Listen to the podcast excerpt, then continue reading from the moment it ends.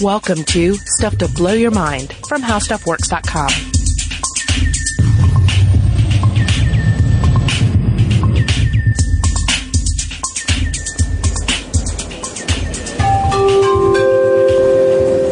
Disembarkation, disembarkation. Notice to all passengers arriving on station Arrakis. The Dune Planetary Tourism Consortium, funded by the great generosity of the Most Noble House Harkonnen, would like to welcome you to planet Arrakis. Arrakis is a dry place. Please remember to conserve water whenever possible. It is recommended that you do not venture outside without a properly fitted still suit to recycle your sweat, urine, and fecal moisture. When traveling beyond the shield wall, remember always to watch for worm sign by keeping in mind the three H's hissing, heaving, and high energy discharge. The hissing sound in the sand, heaving up of displaced sediment, and high energy static discharge from the dunes may all indicate that a sandworm is near. In the event of worm sign, do not activate shields and proceed immediately to the nearest cave, building, or evacuation ornithopter. Local vendors and kiosks found throughout Station Arrakis are the best place to purchase still suits, fremkits, and individually packaged worm thumpers at duty-free prices. Please remember also, the spice must flow. Anyone suspected of sabotaging, inhibiting, or interfering with spice production may be subject to penalties, up to and including gladiatorial remuneration on Giedi Prime or personal evaporation. Please enjoy your stay among the dunes. Hey, welcome to Stuff to Blow Your Mind. My name is Robert Lamb. And I'm Joe McCormick. And this is episode two in our uh, exploration of the science of Dune, the science of Frank Herbert's 1965 sci-fi classic, Dune, which is celebrating its 50th uh, anniversary this year. Yeah, so if you missed the first part, you should go back and listen to that first, part one, where we talk about the technology of Dune and we, we talk about some important sort of introductory materials to the universe of Dune. If you're not familiar with it, uh, we highly recommend that you check out that part first before you listen to this one. But if you just want to get thrown right into the middle, here we are. Yeah. Last time we talked about Butlerian Jihad, we talked about still suits, we talked about ornithopters, and a little bit about uh, the the Holtzman effect. Whatever that is. Yeah. but uh, yeah, this time we're going to talk more about the the living science of Dune, about the biology and ecology of the planet Arrakis. And one of the coolest things about the Dune universe has got to be the sandworms. Yes, I imagine that is one of, if not the key aspects of the franchise that come to people's minds when they think of Dune. Yeah, I, so I just finished reading this book a few weeks ago and I loved it. I absolutely adored this book. As I said in the last podcast, it frequently struck me as just amazingly fresh for a 50 year old book. It's full of ideas that you don't encounter elsewhere. It, it just felt very original and unique and different. But the moment where the book really kicked into gear for me was the first sandworm attack. Oh, and this is when uh, they're going out to observe spice harvests, correct? Yeah. yeah. So I want to kind of put the, you, the listener, into the the moment of the sandworm attack. So Imagine you're one of a group of 26 spice miners working on a patch of spice in the deep desert. So you're out there among the dunes. Uh, the the heat is high. The sun's bearing down on you. You've got your protective still suit on. You're working the harvester machine, trying desperately to get this spice going, uh, and you've you've been at it for several minutes. And overhead, there's this enormous cargo aircraft. I, I suppose it would be some type of ornithopter with flapping wings, which, as we discussed in the last last episode, doesn't make a lot of aerodynamic sense, but okay. Uh, and it's called a carryall. It hovers nearby, waiting to lift you off at a moment's notice and preferably at the last possible minute to maximize the profits because you've got to get as much spice as you can. The spice is important. The spice must flow. The universe needs it. But a worm will come. The worm always comes. It hears the harvester. It knows where you are. And the moment you start working, it's on its way. Now, with proper precautions, you'll lift off at just the right moment. You'll get the maximum spice and you'll avoid the worm but if you're not able to lift off in time, you may notice a hissing sound in the sand sliding, you know, it's sand sliding against sand, this in the background. Uh, you might see a static discharge in the air, and eventually you're going to notice an upheaval of sand as the worm rises to the shallows of the desert. And then finally, you see, and it's probably the last thing you see, a great gaping circular mouth, maybe up to 80 meters wide, emerging from the dunes, spreading open, closing over you, and swallowing you and your friends and your mining vehicle all in one bite. It's quite a sight. And uh, as far as sound goes, we do want to give a quick thanks to Crysknife007. Uh, he's on Bandcamp as Cheesy Nirvosa. We'll include a link uh, to his account on the landing page for this episode. But uh, he does a lot of cool ambient tracks uh, where he, he, gets the, the ambience from uh, from various sci-fi properties. And mm-hmm. so this was the the track that we used here was Dune Sandworm Ride. Yeah. So I love the sandworms. I love the sandworm scenes in the book when we first encounter sandworms in the book, it's they're merely as a threat. You know, this this huge, terrifying beast that lives in the desert. It's you know, it's a gigantic snake, eel, worm type creature that is sort of like the monsters in Tremors. You know, it, it oh, lives oh, yeah, under yeah, yeah, it lives under the ground. It can hear where you are. You know, it might be hundreds of meters long. They're so huge you you can't fight them off. There's no way to avoid them except to run. Yeah, and I've I've seen it uh, described that uh, that that uh, Frank Herbert sandworms are are kind of like dragons, in, but but not merely in just the threat uh, aspect, not just a monstrous dragon, but a celestial dragon, because they're ultimately the gateway to wisdom. Yeah, that's true because I don't want to spoil too much, but then later on in the book we learn that the desert dwellers of the planet Arrakis, the Fremen, have a more complex relationship with the sandworms. It's not just, you know, here's this huge threatening creature that we have to avoid. They, they have a sort of a, a bit of a back and forth. Uh, yeah. I don't want to say too much more, but it, it's really interesting. And so I thought we should talk about the sandworm. What is this organism as it's imagined in the Dune universe and uh, how has this changed the way we think about aliens in science fiction and what what analogies can we make to real world life forms? Yeah, and for starters, let's just go ahead and, and roll through what we know from uh, from Frank Herbert's books. And again, it's one of those cases where Herbert throws a lot of information at you about how sandworms work. But then when you add it all up, right, you realize you don't know key things. Um, here's what we know: the sandworm, uh, or Shai-Hulud, I believe that is the the yeah. Fremen uh, term, a creature again utterly unique to Arrakis, totally tied to a complex life cycle on the desert planet. Lengths uh, exceed 400 meters, widths of 100 meters at the thickest point, perhaps as long as 1,000 meters in the, the deep, isolated parts of the desert.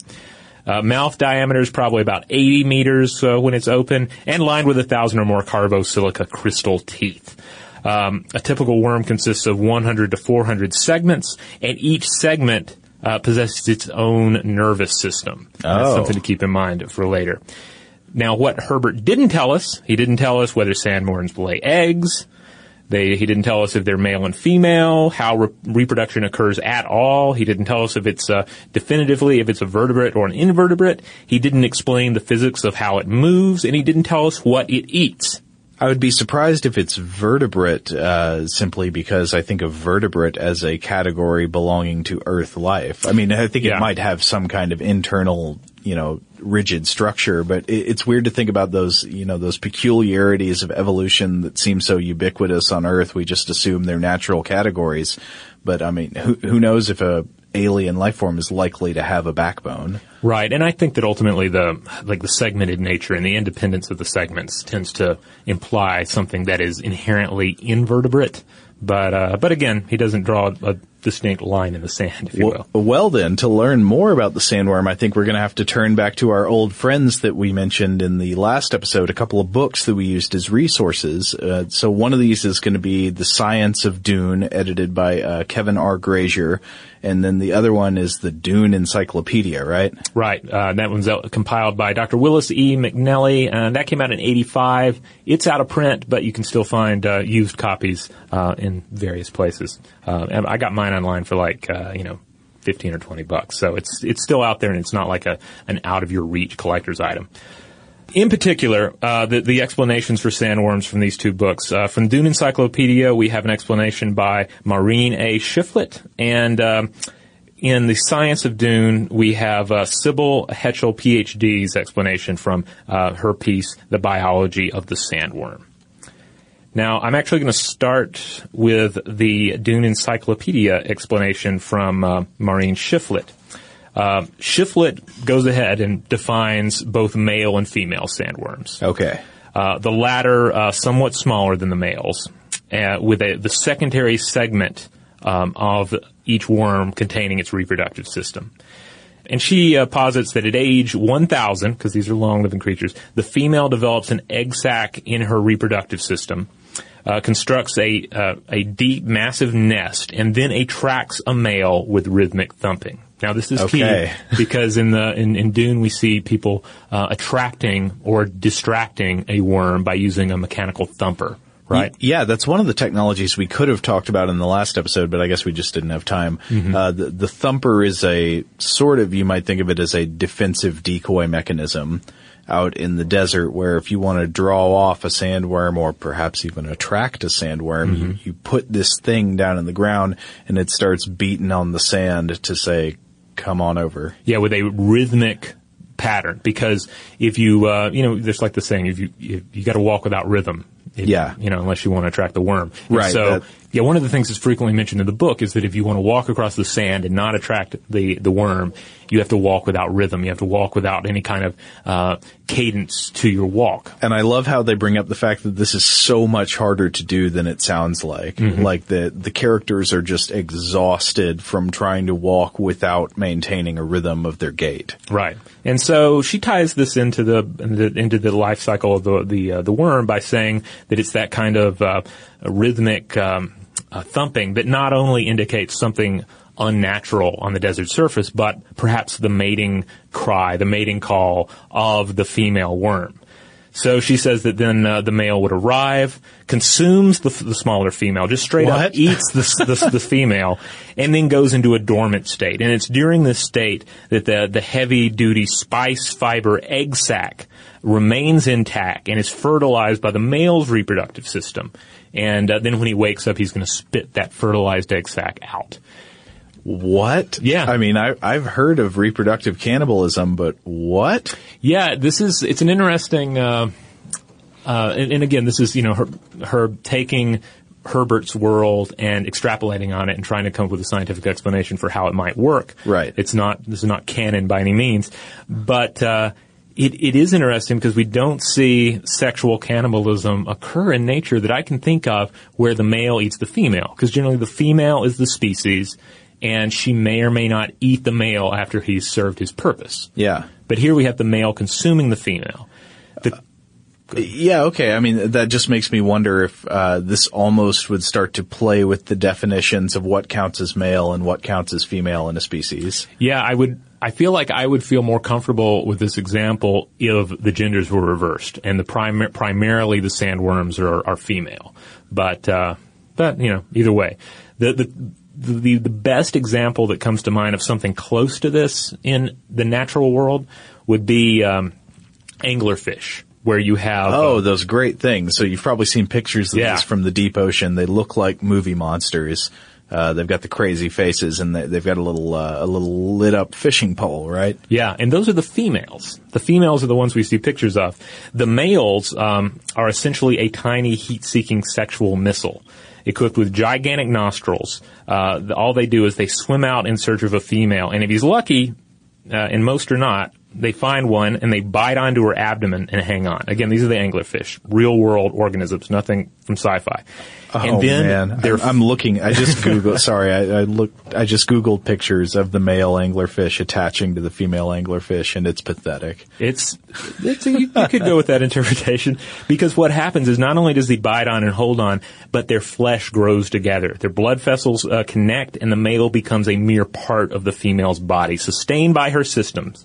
His eyes eyes, fins, and some internal organs all atrophy, uh, and just leave him as just this fat flap of skin, this just mindless thing on the female. And this way, the male and his reproductive systems are always there when she needs them, which is a necessary adaptation in the, the dark, lonely world of the deep ocean. That's fascinating. I've never read about this before. I, I was real. I ran across it in the past year or two and was pretty amazed by it. But that's certainly a, it's a case where the male and female fuse into one, and I guess you could interpret this consumption of the of the female sandworm as more of a merging than a consumption, since there's not, uh, according to her model anyway, there's not really any nourishment to be gained from the the worm eating the other worm. Okay.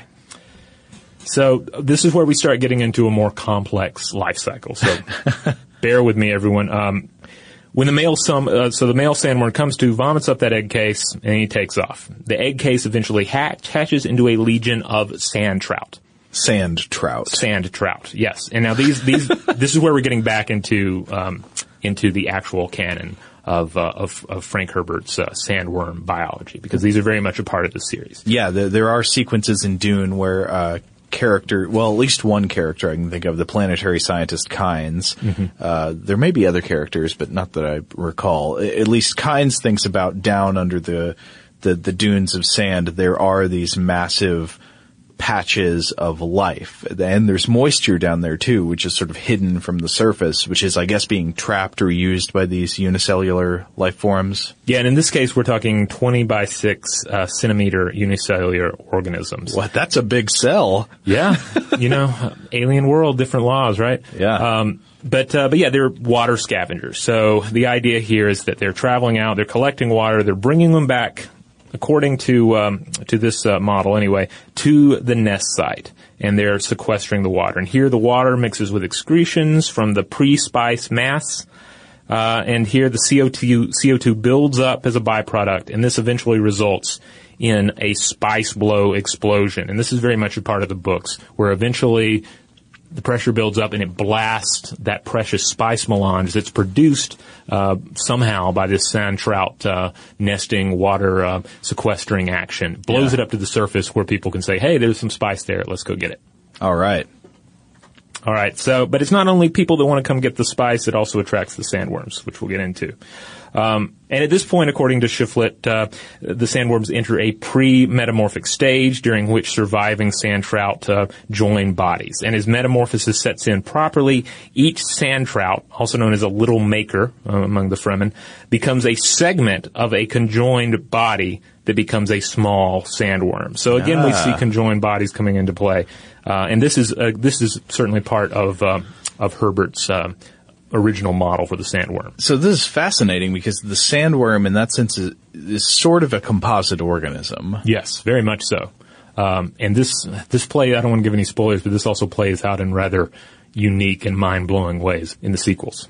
Okay, so how long does it take for little sand trout joining together to become the gigantic shai-hulud like we see in the book? You know, before they're a, they're a big sandworm out in the desert. Oh, over over a thousand years, because uh, it's going to take that long, according to Shiflett here, to uh, segment uh, for the segments to take on, uh, you know, uh, the different properties such as the the toothed head, the uh, reproductive system, if you're going by her model, and uh, during this time, if environmental conditions are not met, then the undifferentiated segments can revert to sand trout. Oh, so Yeah. that's kind of like those jellyfish that can that can reverse age, right? Yeah, they yeah. Can revert to the the earlier life form stage if things aren't going well. Yeah, I like that detail that she throws in.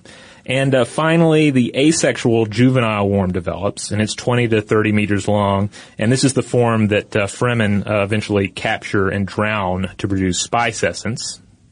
More about spice in this episode Yeah, later. that's coming up.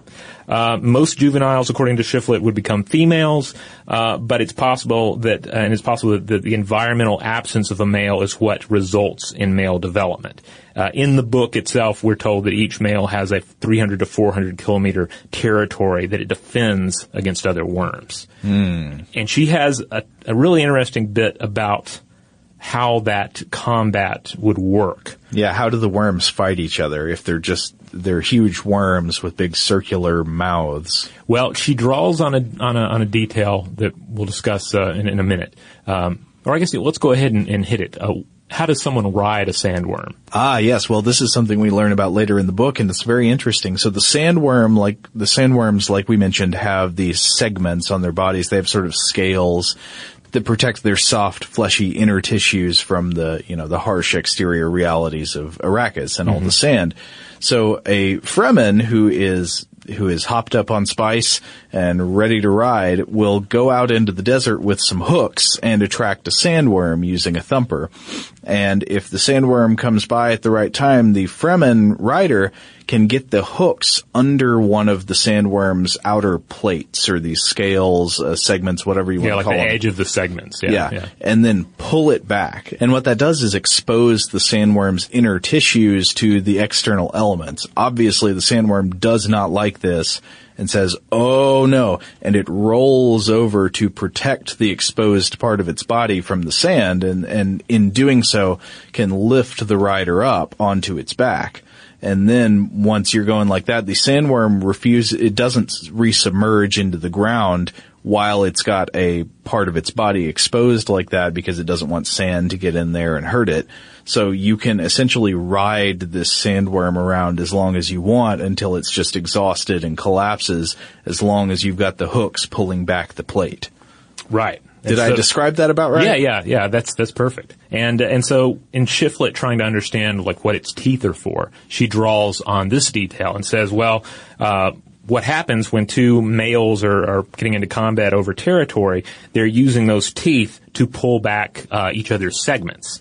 Uh, essentially wrestling that way, and uh, because again, sand gets in there, it's going to irritate the flesh. And she uh, posits that in extreme cases, this could result in a viral infection that could kill a worm. But generally, the loser breaks away. So, uh, yeah, just grappling with each other, exposing each other's inner flesh by pulling back with the teeth, and uh, f- eventually forcing one of them to give up and break. Yeah, and a lot, it, it's like in nature on Earth, a lot of territorial disputes between, you know, angry males of species. They Right. don't always end in death. They, they just, one of them's like, okay, I give up. Yeah, you can have it. You can eat all the females in this region that you want.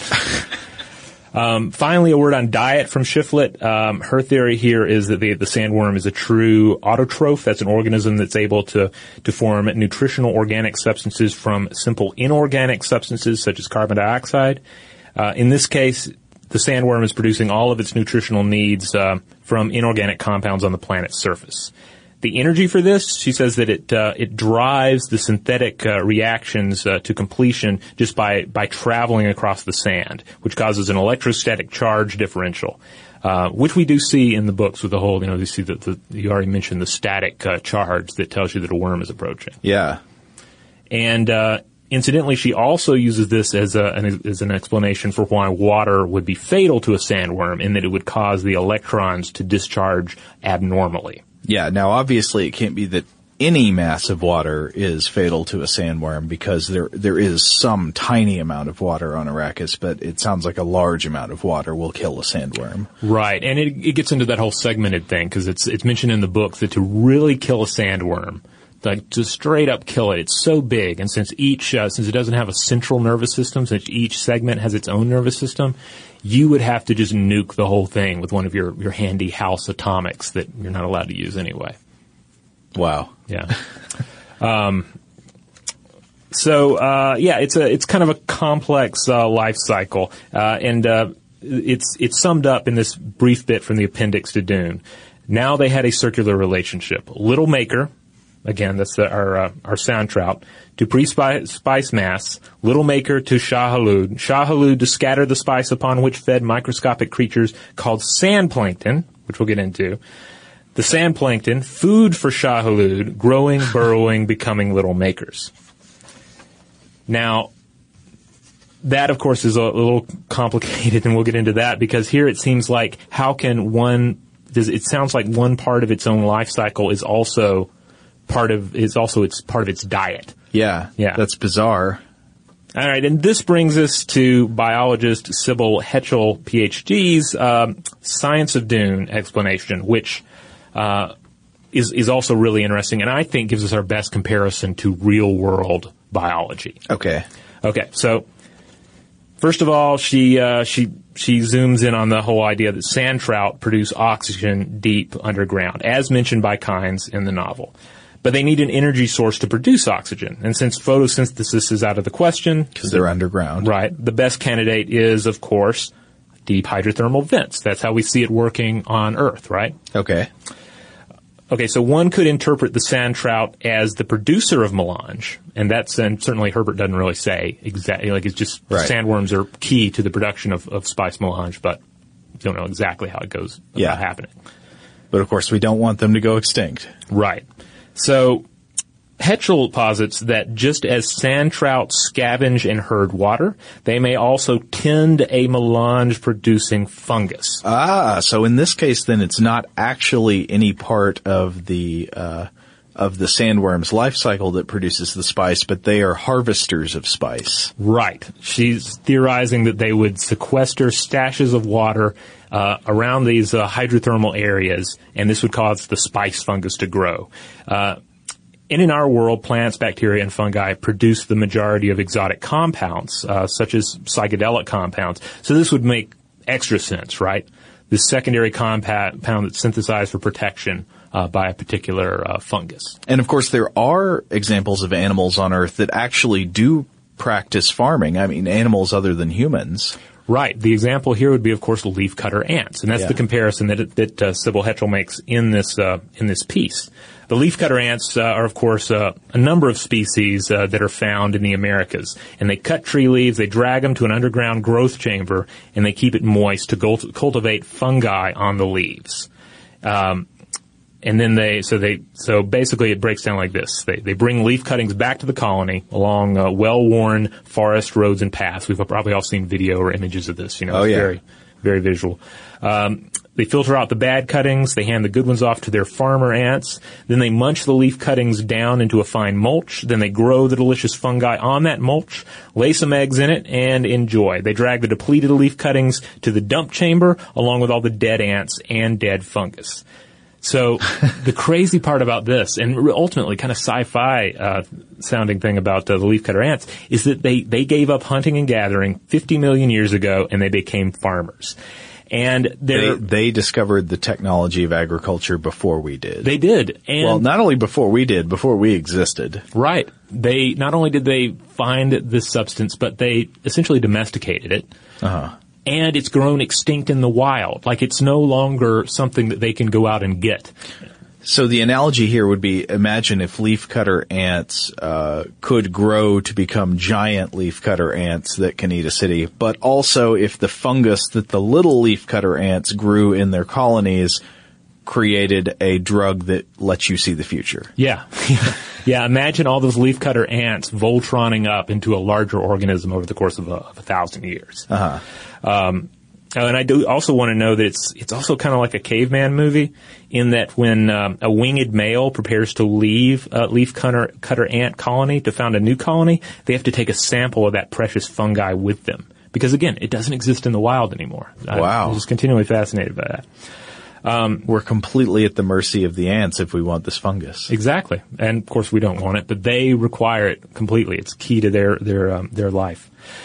But back to the the sandworms. Okay, so we don't know exactly what sand plankton and sand trout are supposed to eat, but maybe they eat spice, uh, and it and it. Uh, but you know, it, but it wouldn't make sense, Hetchel argues, for the creature to both create and consume spice. So the fungus again makes more sense from from that analogy as well, from that comparison as well. So she. Well, I mean, I wonder you could look at, depending on what you mean by create, uh, you could look at an example like honey in a bee colony. You know, the bees don't create the honey, but they sort of, they process the honey.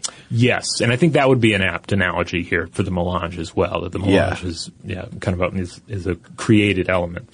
Um, so she argues that sand trout communities um, are essentially like a, a combination of leaf cutting ant nest and hydrothermal vent community. And in this case, sand plankton and sand trout would subsist on living spice fungi and bacterial mats that grow around the vents. She also presents the notion that sand trout are essentially asexual and they might subsist as clone communities for quite some time, at least until the buildup of carbon dioxide from their farming efforts triggers sexual reproduction and also triggers that spice blow uh, that results from the buildup. And then that uh, that would scatter the newly produced sand plankton. So then the sandworm comes in, it wants to eat up that spice, and in doing so, it disperses the offspring across vast distances because, of course, sandworms have those large, uh, you know, spread out territories. Uh, that makes sense with some earth, earth life too. You can think about seeds that spread by growing in fruits that uh, predators want to come and eat, or maybe not predators you'd call them. I guess they're predators of the plant. Mm-hmm. They they come and want to eat the fruit, and then they take the seeds with them wherever they go afterwards. Yeah.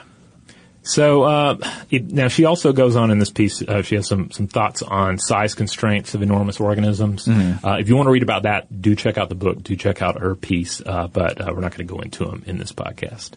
So one of the things I've already mentioned that I really loved about Dune is that it's the most ecologically conscious novel I've ever read. It's a, it's a novel that really has interesting thoughts about ecosystems and about resources in ecosystems, like how resources get used and conserved, specifically water and spice, and then also about uh, how organisms feed into one another and, and create ecosystems. There's actually a section in the book where the planetary scientist and ecologist Kynes has visions of his father, who is also an ecologist and lived among the Fremen on the, the Dune planet and uh, the vision of his father says a couple of interesting things. He says, the more life there is within a system, the more niches there are for life.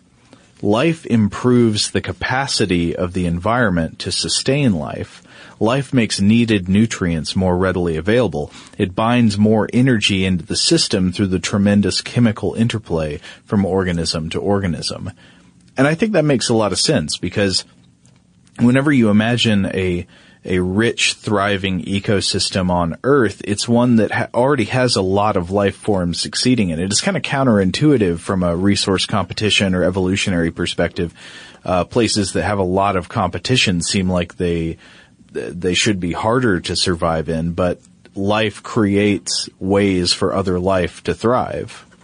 And this is sort of part of the problem with Arrakis as it's imagined, unless you, you imagine it terraformed and seeded with other life forms, as some characters in the novel do kind of imagine. Uh, I think primarily they talk about let's plant some grasses and, you know, and settle the dunes. It doesn't seem to have enough biodiversity to be very hospitable to life forms. And uh, in addition to the sandworms, like what life forms are described as inhabiting Arrakis, Herbert mentions some scavenging birds and a few other carrion eaters and some kind of scrubby plants. Yeah. but I got the sense, I don't know what you thought about this, I get the sense that a lot of these animals uh, that are described as inhabiting Arrakis are imports from human settlement. I don't know what you thought. That's that. that's the sense I got as well. That like the, the scavenging birds have certainly evolved over um, over time to uh, to thrive on Arrakis. Uh, like they're they're you know they're far more conscious. They can basically hear water, uh, yeah. Uh, you know, miles away. Uh-huh. But that they're essentially a, a terrestrial product. Yeah. While the sandworm is is entirely alien. So I don't know. Maybe somewhere in the in, if it's in the sequels or if I missed it in the book, uh, Herbert does talk about other life forms native to Arrakis, but I can't think of any examples where I remember him talking about that. And and I wanted to ask the question. If we imagine that the sandworm at the various stages of his life cycle were the one and only organism native to a planet, is something like that possible in reality? Can you have a one organism ecosystem? Yeah, even if it's a really complex organism like this one.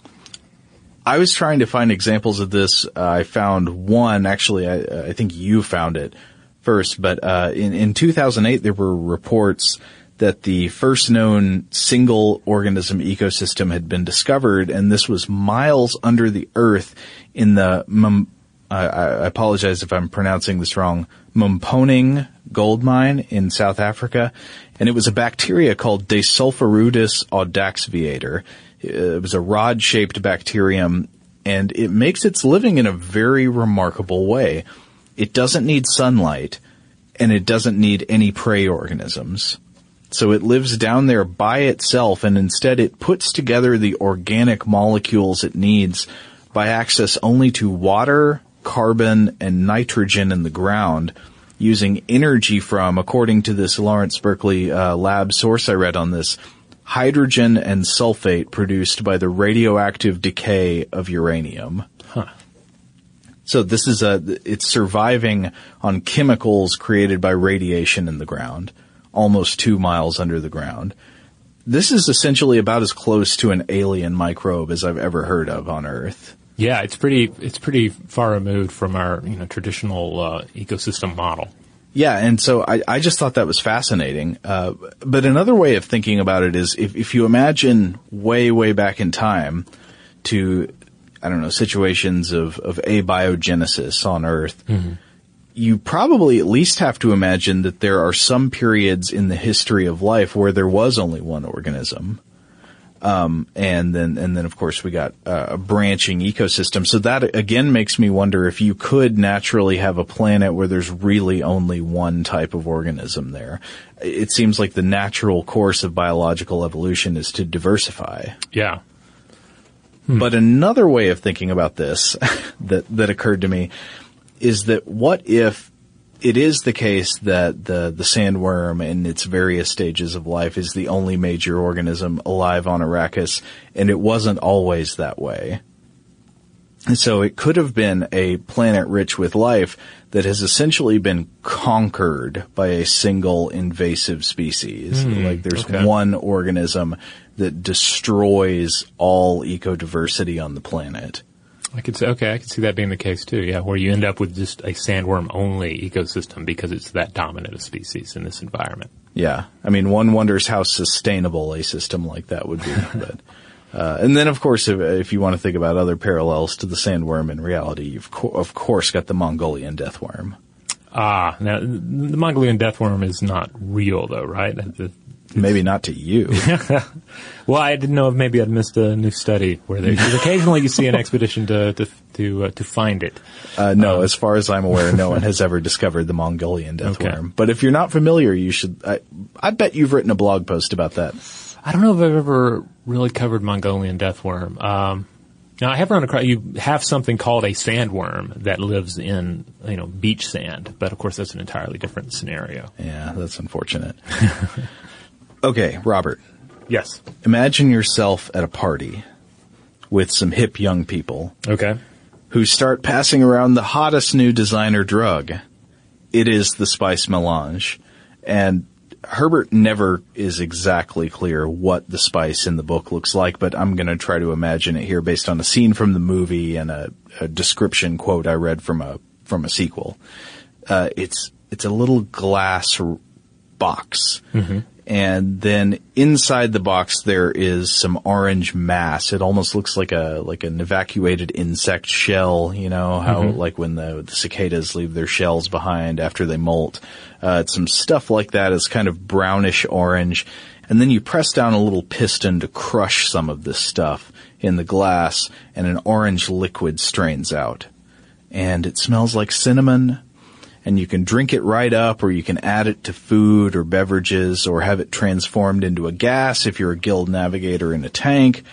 But it's going to be doing some weird stuff to you. Yeah, and if you're an Arakan um denizen, if you if Arrakis is your home and you're not privy to a lot of uh, outsider food coming in from other worlds, uh, it's just going to find its way into your diet. It's just an ambient part of of water and food on the world. Yeah, and if you're not careful and you keep taking too much spice, you may begin to see the future and become fatally addicted. Yeah, and your eyes will turn blue. Despite the fatal addiction, there's something kind of appealing about the way they describe some of the spice consumption in the novel. Yeah, they mention uh, having you know having a cup of uh, spice coffee. Uh, some I think there's some spice cakes are, that are mentioned here and there. Yeah, yeah, yeah. You're like, yeah, I would kind of like that. A a nice, uh, you know, a nice consciousness expanding cup of coffee, as opposed to this, you know, these Red Bull and semuta cocktails that I keep guzzling. So, uh, characteristics of the spice in the book, which vary according to the, the person taking it and the intake level, would be some of the following. Oh, First, I should say at its core, the spice is described, I think, as an awareness drug in that it changes perception and consciousness. Uh, now, the first major feature described is that it's the geriatric spice. It's when taken in small quantities over long periods of time, it extends your lifespan. And that's something we we probably should have mentioned more uh, earlier on. Like that's another reason that uh, Arrakis is the center of the universe because not only does the spice enable uh, interstellar travel, uh, it also allows the wealthy people to extend their lives. Right. Once you're a feudal lord and you've conquered all your enemies and you've secured uh, a place in the in the power structures of the universe, what's the next thing you need? You got to live forever. Right. So it does that, and then another effect of it is that it stains your eyes. Uh, taking spice will will cause blue tinting of the eyes, not just the irises, but the whole eye. It's a mind expander. It grants heightened awareness. In some cases, it allows prescience or limited omniscience. Uh, I don't know if limited omniscience is is a phrase that makes any sense. It allows you to have some knowledge beyond your physical time and place and the ability to see some aspects of the future or aspects of the present removed by distance or to share communal awareness, sort of collaborating across aspects of mind with others.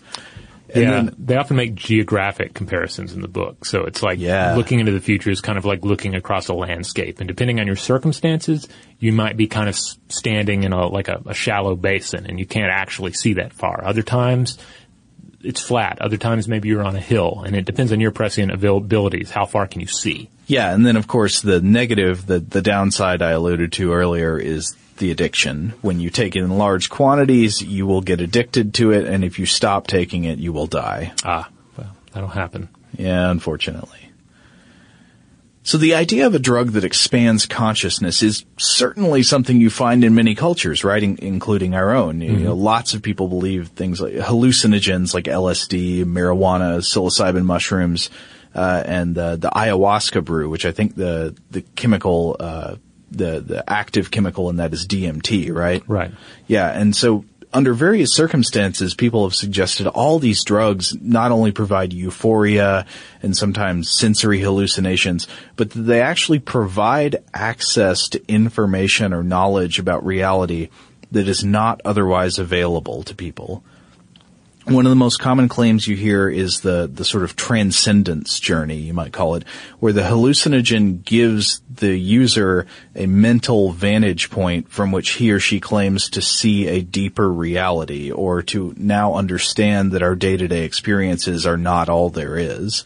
I'm sure you've encountered this before. Oh yeah, and of course it's. I mean that's key to most religions too. That you have uh, at the heart, there's a deeper understanding of reality um, that you have to uncover. Yeah, and I, I think that's interesting. I think the the hallucinogen comparison to spice is perhaps quite on point because in a 2005 book called Mycelium Running by the American mycologist Paul Stamets, that's a person who studies fungus, uh, the author claims that, that Frank Herbert, well, I should just read this quote. It says, uh, uh, he says that Frank Herbert was apparently an enthusiastic mushroom collector himself who came up with this great system for uh, for growing chanterelle mushrooms in a way that people hadn't realized how to do before by creating this spore slurry in a bucket. but anyway, he he says of Frank Herbert, Frank went on to tell me that much of the premise of Dune, the magic spice, spores, that allowed the bending of space, tripping, the giant worms, maggots digesting mushrooms, the eyes of the Fremen, the cerulean blue of psilocybin mushrooms, the mysticism of the female spiritual warriors, the Bene Gesserits, influenced by tales of Maria Sabina and the sacred mushroom cults of Mexico, came from his perception of the fungal life cycle, and his imagination was stimulated through his experiences with the use of magic mushrooms. All right. Well, they, that that certainly matches up with uh, with what we see in the book. And again, bearing in mind that this is uh, you know rising out of 1965, the mid 60s, and and uh, and a lot of the counterculture movements that were taking place there, and uh, the, and uh, the the role of drugs and hallucinogens in that subculture. Yeah, yeah, certainly. Though one thing about that that was weird, I, I googled the the psilocybin mushrooms, and they didn't look blue to me. I don't know. Yeah, images Maybe they're sometimes that I blue. have seen have not. Yeah, they look like mushrooms to me. I've never noticed a, a blue one. Anyway, to go back to the science of Dune, the uh, the writer Carol Hart, PhD, has a great essay about the spice melange in the science of Dune, and she makes some really interesting points comparing spice to hallucinogens like the ones I mentioned above, uh, LSD, psilocybin mushrooms, uh, ayahuasca, And th- there are the following changes that you can notice that are similar. One would be changes to the eyes. Uh, the spice, it seems, causes a more permanent kind of change with the blue tint, but hallucinogens like LSD and ayahuasca typically cause an extreme dilation of the pupils. Okay. She also notices uh, suspension of time, right? Ecstatic, uh, an ecstatic and sometimes frightening sense of communion with others. Out of body sensations, loss of self and merger into a oneness, euphoria, death, rebirth experience, uh, visions slash hallucinations, and prescience and life changing realizations. And I think this is one of the most interesting things because like like I said earlier, a lot of times people take hallucinogens not just with the idea that I'm going to see something interesting, but they take it with the idea that they're learning something about the true nature of reality. They're getting access to facts and useful information. She says, for example, for the Amazonian shamans, ayahuasca allowed the soul to leave the body, to search out the explanation for illness in the individual or problems threatening the community, and to decide the course of action. Yeah, I've, I remember reading uh, some words from uh, Buddhist uh, Alan Watts, uh, who was also part of you know the uh, certainly a, a name during the 60s and 70s, and he was commenting on uh, on the, the use of uh, of psychedelic drugs. Uh, in, in the counterculture, and he, he compared them to the use of a, a telescope or a microscope.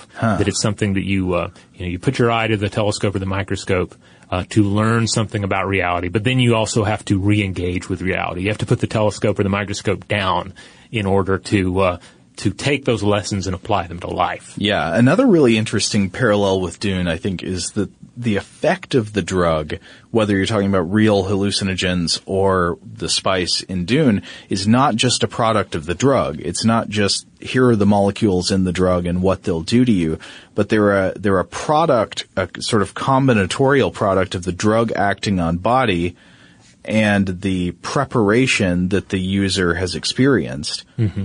So it's about preparation. It's about departure state. Some people will take acid, take LSD, and just mess around and have some weird experiences and don't learn a whole lot from it. Some people might have bad trips. Some people might have what they would consider to be transcendent experiences. And I, I think there are a lot of people who, throughout the years, have been advocates of controlled hallucinogen use who lament the fact that it's taken for kicks. Yeah, I mean, we look at some of the, the current research, and we're finally seeing a, a lot more research into psychedelics uh, uh, these days. For a while, it was such a taboo area, you know, really kind of poisoned by uh, the, more uh, you know extreme aspects of the, the counterculture and the way that it uh, it gained um, uh, coverage in the media. We're finally seeing it uh, being an area that can get funded and get, and, and be studied. Uh, and there have been uh, some some really fascinating looks into how the right levels of hallucinogens combined with appropriate priming, uh, you know, preparation for the experience, uh, and as well as sort of after uh, exploration of what they felt, it can be used to to help uh, terminally ill patients as they prepare to die. It can be used uh, in in various therapies, uh, even addiction therapies. Uh, so so yeah, the the priming, the purpose, really the ritual of it is essential. I mean, I imagine a number of our listeners can think of you know, some individual they've come across before that, at least on the surface, looks like they are gaining nothing of value from their experimentation with psychedelics.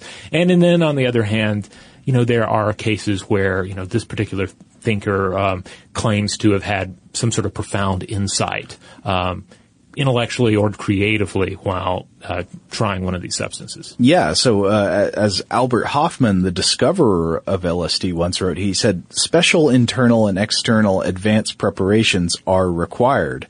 With them, an LSD experiment can become a meaningful experience.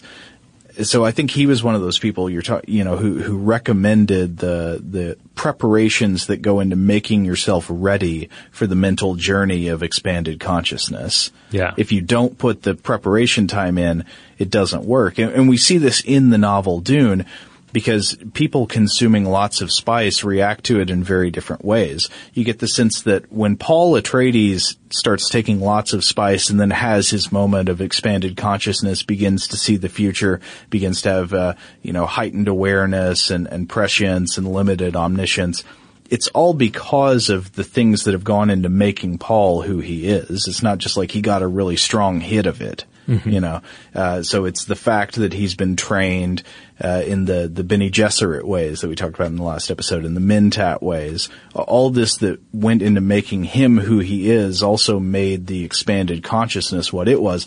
You can see that in contrast to a, another character in the the novel, the Twisted Mentat. Do you call him Peter or Peter? Um, I always read it as Peter, but I, Peter might be more uh, accurate. They call him Peter in the David Lynch movie. I'll call him Peter. Peter DeVries, the, the bad Mentat Hmm. who works for the evil Harkonnens. Uh, he, they say he takes huge amounts of spice too. He, he just gobbles it like candy. Can't Yeah. get enough of it. But he does not seem to have this same type of expanded awareness that Paul has from extended spice use. And it seems to be that it's, it's because of different types of preparation going into the experience. Yeah, I mean, the other example, of course, the guild navigators who have been engineered uh, and bred to to pilot these spaceships uh, while using the spice. So they consume the spice in order to safely navigate folded space. And as uh, celestial mechanic John C. Smith points out in The Science of Dune, uh, there's a quantum physics tie-in here. So e- eight years before the publication of Dune, physicist Hugh Everett III proposed a, a radical interpretation of quantum mechanics, that everything that can happen does happen, and each possible action spawns a new universe. This is what's known as the many worlds Yes. theory. Every time there's a, an indeterminate quantum event, the world, the universe branches off into separate realities. It's the very thing that uh, that Borges uh, referenced uh, with the Library of Babel. That uh, this library would contain not only all books but all possible books.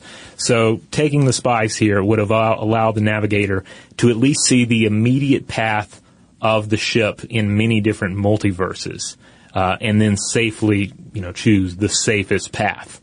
Um, and interestingly enough, there is kind of a real world tie-in here because according to a 1973 study compiled by the RAND Corporation for the U.S. Defense Advanced Research Projects Agency, or DARPA, um, there was a Soviet uh, plan to launch uh, psychics into orbit. Quote, Uh, how, how much should we, how much faith should we put in this report? I mean, maybe a grain of salt. I'll- I'll read the quote here. Regarding precognition, we found only one unverified report by a Soviet investigator that a program was being planned to train astronauts to quote, foresee and to avoid accidents in space. it was clear from the context that he was referring to precognitive process. So, I don't know. Uh, I, if they did look into it, obviously it didn't work out. But this was a time of when you know the stakes were high in the Cold War. So if there was a possibility that there was something to some sort of paranormal uh, situation, Sure. you checked it out. Yeah, why not train a bunker full of psychics? Yeah, the same um, the same Rand Corporation uh, report also mentioned um, that there was a test into psychic communication by sacrificing a litter of baby rabbits on board of a on board a Soviet submarine. What? Uh, and the idea here was that the mother rabbit located on the surface might receive psychic signals from the dying young. So, I, again, uh, this is all unverified, but but it, it it seems possible based on on some of the other reports we've heard about both the U.S. and Soviet investigations into the potential use of paranormal effects. You know, one of the things that's interesting to me about the role of spice in the Dune universe is that it, it posits a world in which the entire universe is completely dependent on a resource that, that essentially produces effects similar to things that are taboo in our culture. That uh, not only do we, you know, not depend on as a society, but we try to stamp out and say that's not okay. Yeah, like um, essentially everyone in the book seems to be taking some sort of um, um, performance enhancing substance. If it's not melange, then it's the um, uh, then, you know, then they're taking semuta or they're taking the uh, I can't remember the name of it, but that wine that the Mentats drink, which I Yeah. believe is supposed to be derived from the same source as semuta. The purple stained lips. Yeah, so everybody's just cranked to the gills on something because you can't depend on the thinking machine. You got to depend on the human mind. So maybe you could say that if we had to get rid of our computers, there would be, I don't know, less opposition to recreational drug use. Maybe so. Yeah. yeah. All right, you know we're running out of time here, and I, I don't know. We might even have to cut this part, but um, I do want to mention the uh, Tleilaxu face dancers before we close out. These are characters that you did not encounter in the book because they don't show up until book two and then Oh, okay. play an increasingly important role moving on. But uh, as we mentioned, uh, I think in the first episode, the Bene Tleilaxu, this is a, a, a group, this is like a, a faction in the Dune universe that are really involved in uh, transhuman, posthuman um, machinations. They're changing the human form, uh, engineering uh, new people uh, to uh, to survive in this post uh, you know, post Butlerian jihad world. And uh, so they're doing things like uh, like essentially engaging in cloning, the produce of these gholas that play an im- im- important role in the later books, where a dead individual is brought back as a clone. Um, Oh, I like the sound of that. yeah, they're the um, they're the, the faction that creates the twisted uh, mentats that we've already discussed, and then they also have these face dancers who are known and feared as spies and assassins. Um, and they're essentially they're shapeshifters. They can change their their face, their appearance, um, their their voice, uh, everything to resemble another person. Um, and, and so they, you know, it gives them unparalleled acting ability. They serve as entertainers throughout the galaxy, and um, and they're also key uh, Tleilaxu diplomats and conspirators, uh, as um, and as well as just core members of their society. Uh-huh. So uh, there, there's actually a couple of, uh, of cool articles about how this might work. Essentially, how a shape-shifting humanoid might work as an organism. Uh, the first uh, and the, the primary one I want to mention comes to us from the uh, 1984 Dune Encyclopedia, and uh, this is from uh, contributor Walter E. Myers, and he very much in, envisions face dancer biology, a shape-shifting biology, as a complex creation of training, breeding, embryonic manipulation, genetic tinkering, and surgical augmentation. So basically throwing all of these various Everything we got. everything we got at creating this uh, shape-shifting creature. So uh, I'm not going to go through the entire entry because it's uh, he has a, a lot of details that he throws out, but here are the high points. This is what you would need. Key alterations include selected breeding for appropriate uh, physicality and muscle control Okay. because you're going to need muscle control to shift the face around and shift everything about. Embryonic stimulation of overdeveloped back muscles and hyperelastic spine for height control. Gross. Yeah. The embryonic manipulation of the body's uh, coelomic sacs, altering their position and allowing them to serve in the voluntary inflation of artificial tubes that are implanted after puberty, thus allowing conscious body size alteration. So essentially bladders in the body that allow you to just fill up as needed. Okay. Childhood augmentation of facial structure, replacing certain facial bones with elastic cartilage, coupled with extensive training to allow total manipulation of facial features. Cellular embryonic manipulation to allow conscious control of scalp temperature. And this- Scalp temperature. yeah, because this would be used to allow the color manipulation of artificial liquid crystal hair follicles that are later implanted like individually. Mm-hmm. Genetic manip- manipulation to enable the conscious hormonal control of eye pigment. Fetal manipulation and surgical augmentation to produce male genitals that are retractable within a vaginal cavity for visual gender swapping. So they wouldn't actually be able to change sex, but they could sort of uh, retract the genitals uh, into a cavity as if they were the landing gear of an airplane. Oh wow. Training and surgery to enhance deferential muscle and autonomic nerve control. Uh, so, in other words, a face dancer, by this definition, would be an extremely complex product uh, and no mere human subspecies. Uh, but this is just one take. We also um, have a take from Sandy Field in her essay "Evolution by Any Means on Dune," and this is from the Science of Dune, and she goes into a lot of um, a lot of these sort of highly evolved human models that we discuss here. Uh, but she posits that uh, face dancers mimic their targets through conscious migration of body cells.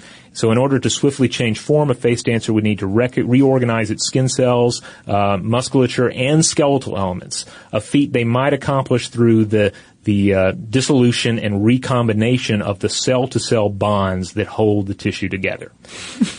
Um, now, how might uh, the Tleilaxu have accomplished this? Uh, here's what she had to say. Quote, The concerted action of newly created hormones, selected genetically by the Tleilaxu over many generations, could act to allow different cell types to move when prompted by neurological signals. Face dancing then could be a genetically derived ability to generate specific hormones at will, which allow for the concerted movement of skin, muscle, bone, and other cells to new locations to create the appearance of another person. So there you go.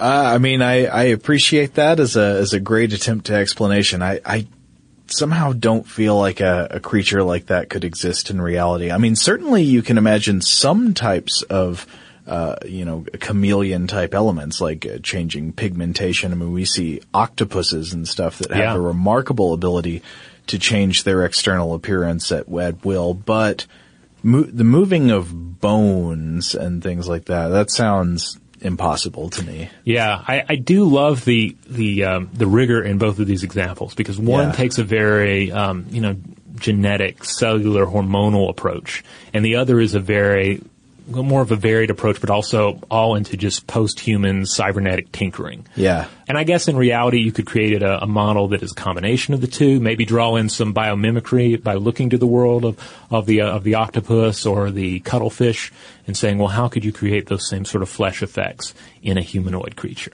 Ah, well, here's something I would say. I, I don't know to what extent they have shape-shifting precision in the books, but I would, I would buy this creature more if it could make basic changes to its body, but, but not sort of target a particular individual. Hmm. Like, I, you know, can look now exactly like Robert Lamb as opposed to just I can look different than I normally look.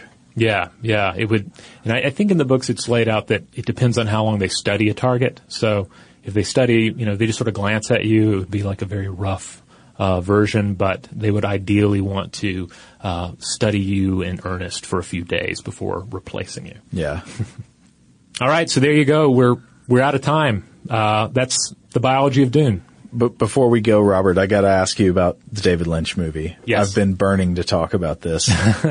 no, I mean, I read the book and then I watched the movie and there's so much to like about the movie actually because it's got great sets and costumes. Some parts of it are truly weird, uh, in, in ways that are really fun and exciting.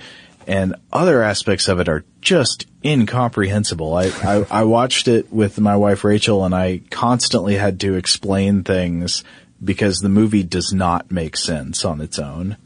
Yeah, it's it's been a long time since I've seen the movie. Though I did last night. I rewatched the um, intro material that was on the the TV airing of it, where they have the the still illustrations and some narration to set up the world. Uh-huh. Uh, yeah, I, I agree. There's there's so much that doesn't work in the films, and ultimately led to it being a kind of a train wreck. But then there's so many elements that are that are well done. Like some of the casting is just weird. Some of the casting is just spot on. The costumes are amazing. Some of the the visual takes on the world are just perfect. But it just doesn't all come together. Yeah. You know, I, I, I think Dune could be a really great animated movie.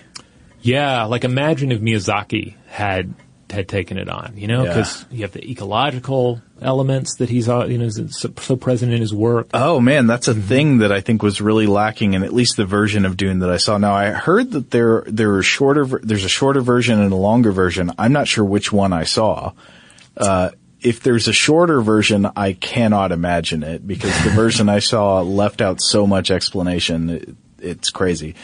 But uh, but yeah, the one thing that really seemed left out of the movie is the ecological themes of the book. You know, Yeah. all, all the concerns about water, uh, about uh, about how to survive in the environment. I mean, this is a this is a key part of the book, and it's uh, you know maybe one out of every three pages is primarily about water, Yeah. and this is just not the case in the movie. Yeah, indeed, and that's you know ultimately a you know a, a large thing to be missing from the the finished product. On the other hand, the movie does have, I don't know if you remember this from the movie, but the, the, the strategically inserted pug. Oh yes, How, And- House Atreides has a pug. yeah, and after you mentioned this, I saw he the pug shows up in the still illustrations for the uh, TV uh, version uh, intro. So it's got Jurgen Prochnow standing there with his, his beard and his uniform holding a pug. Yeah. There's also a scene of Patrick Stewart as Gurney Halleck uh, fighting a battle and he's got the pug in his arms. Yeah, I do not remember. Uh, I've in my reread of the book, I've not come across the pug yet. I so do I'm not pretty sure they added that. Their Pug Atreides is not in the book. Yeah, they they added the pug. They adding the added the weirding module um, and a few other things they they Yeah. added, and then left out some some key things as well. So. There you go. Well, hey, I know that a lot of you out there have uh, comments you would like to add on the Dune universe, on the Dune movies, on some of this, uh, uh, some of the possible science behind the biology, behind the technology that we discussed in the other episodes, and we would, of course, love to hear from you. As always, check out our homepage, stufftoblowyourmind.com. Uh, and you'll also want to check out the landing page for this episode that will include links out to these books that we've mentioned, to related uh, articles, as well as uh, where you can find some of the music that we've featured. And uh, and indeed, as we close out here, we're going to be listening to uh, the track Arrakis by musician Roly Porter off his 2011 album After Time, released by Subtext Recordings. Uh, there'll be a link to that on the landing page for this episode, but you can also learn more about him and his work at rolyporter.com. And if you want to get in touch with us about your favorite aspect of the Dune novels or the Dune movies or your least favorite aspect or just tell us what you think about Dune or give us feedback on the episode, you can email us at blowthemind at howstuffworks.com.